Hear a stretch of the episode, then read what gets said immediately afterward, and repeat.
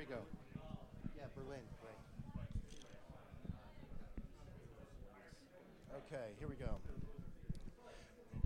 Today is December 4th, 2023. I'm David Berlind. This is the Blockchain Journal podcast coming to you from Boston, Massachusetts, where right now the Boston Institutional Digital Assets Forum is holding its end of year event. Standing with me, and one of the speakers at the event is Pat LaVecchia.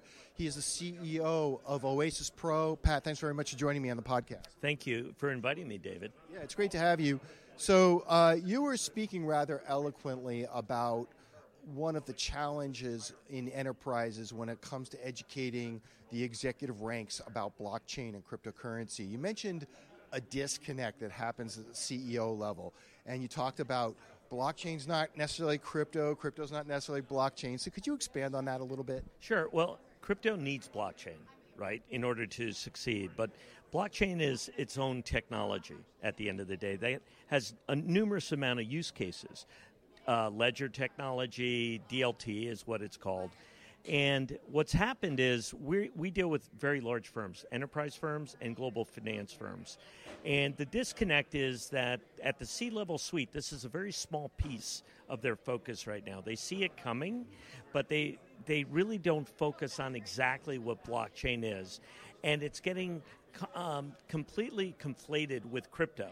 And crypto is all bad news there's Binance, there's FTX, there's Three Arrows, there's Luna. So at the C suite level, what we've seen is millions of dollars have been invested in it without much success overall. Now, that's a broad generalization. And then they see all this bad news come out about crypto, and they view blockchain and crypto as one and the same. Yeah, so that's definitely a problem because they're not necessarily one and the same. When somebody asks you the question, well, how are they different? What's your answer? So, great question. Well, block, blockchain, I'll focus on blockchain. Blockchain is just technology. So, what we do is digital assets, real world assets, digital securities. And when you press the button today and you trade a stock, do you really know what's happening behind the scenes? There are all these, going back decades, processes in place. Well, eventually, blockchain can handle all that. And blockchain is is mentioned because of crypto today, but at the end of the day, blockchain is going to be part of all our lives because it's really a ledger.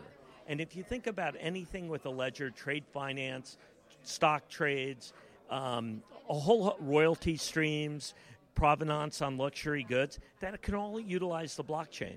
So that's really what blockchain is. Crypto, depending on what it is, could be a commodity, could be a utility, it could be a security. So crypto is completely separate, but utilizes blockchain in order to function. I have this theory that if you talk to CEOs and executives in terms of dollars and cents, it'll get their attention. If you could improve the bottom line in some dramatic way. And so when I think about the role that blockchain can play, particularly when it comes to the trading of uh, uh you know, cross-border payments or something like that, you think about the traditional finance rails out there and the volume of activity and the cost of that activity, right? You scale it to some crazy number because it is a crazy number if you think about international activity. Um, you're talking about billions, trillions of dollars just on the cost alone. Never mind the fact that it's not 24 7, it's whenever the institution is open. And uh, never mind the fact the settlement time is typically, you know, two or three days or something like that longer. It's longer internationally. Swift can be two weeks with utilizing blockchain using stablecoins, which is like the currency piece. It could be seconds. Right. So why don't we just shift the conversation when you're talking to a CEO and say, okay, here, what this is, it's a way to dramatically reduce our costs, increase our speed, provide better customer service, and at the end of the day, probably save trillions of dollars. That seems to be the sort of thing that would get the CEO's attention. Exactly. Yeah, absolutely. But there's an uh, there's a uh, a um, integration cost tied to that to move from legacy uh, legacy mainframes, which we all know about, go back to the 70s or 60s, to blockchain. Blockchain doesn't need legacy mainframes. Everything's in the cloud. So that transition it is somewhat time consuming, but expensive as well to basically uh, completely move off of legacy. So what, what I see is there's going to be a mirroring So there's going to be blockchain verticals within a large organization. And as those use cases and beyond that, and I, I'm not talking about like proof of concepts, beyond that, commercializations, as those cost savings you refer to start being realized, then it'll be quickly rolled out to all the other verticals. For sure. So uh, you think about, um, you know, in general, the reduction of that cost and the integration, which I know is a, more of a front end thing. You spoke about integration when you're on the panel. Um, we're definitely seeing that too. You know, like in, in, what I mean by we uh, at Blockchain Journal, you see um, there's no uh, easy button. You can't get one solution. There's no turnkey solution. So your for, uh, enterprises, in particular, are forced to just kind of build their own thing. I think you talked about the the Monetary Authority of Singapore and Project Guardian. And when you look at that, it's really a patchwork quilt of a lot of different technologies that had to be brought together. You need a lot of people at those companies who know what the heck they're doing, what blockchain is about to make it work and make it work securely, right?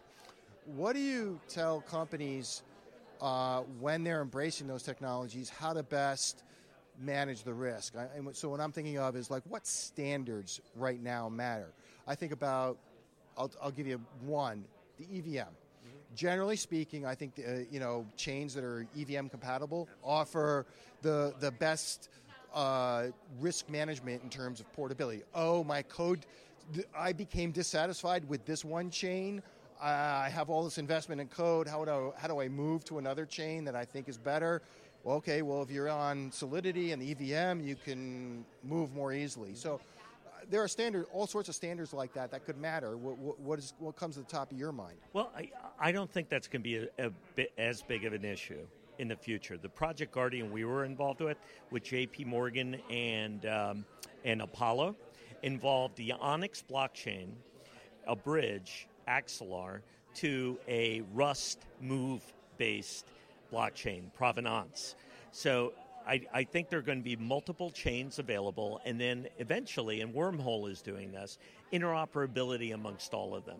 So I agree today the risk is mitigate, uh, mitigated with the EVM, but over time, there's going to be interoperability amongst all of them.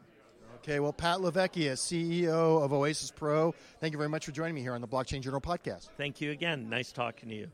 Appreciate it. Beautiful. All right? Is thank that all right? That was great. What do you think? I. Yeah. you did great. so let's see.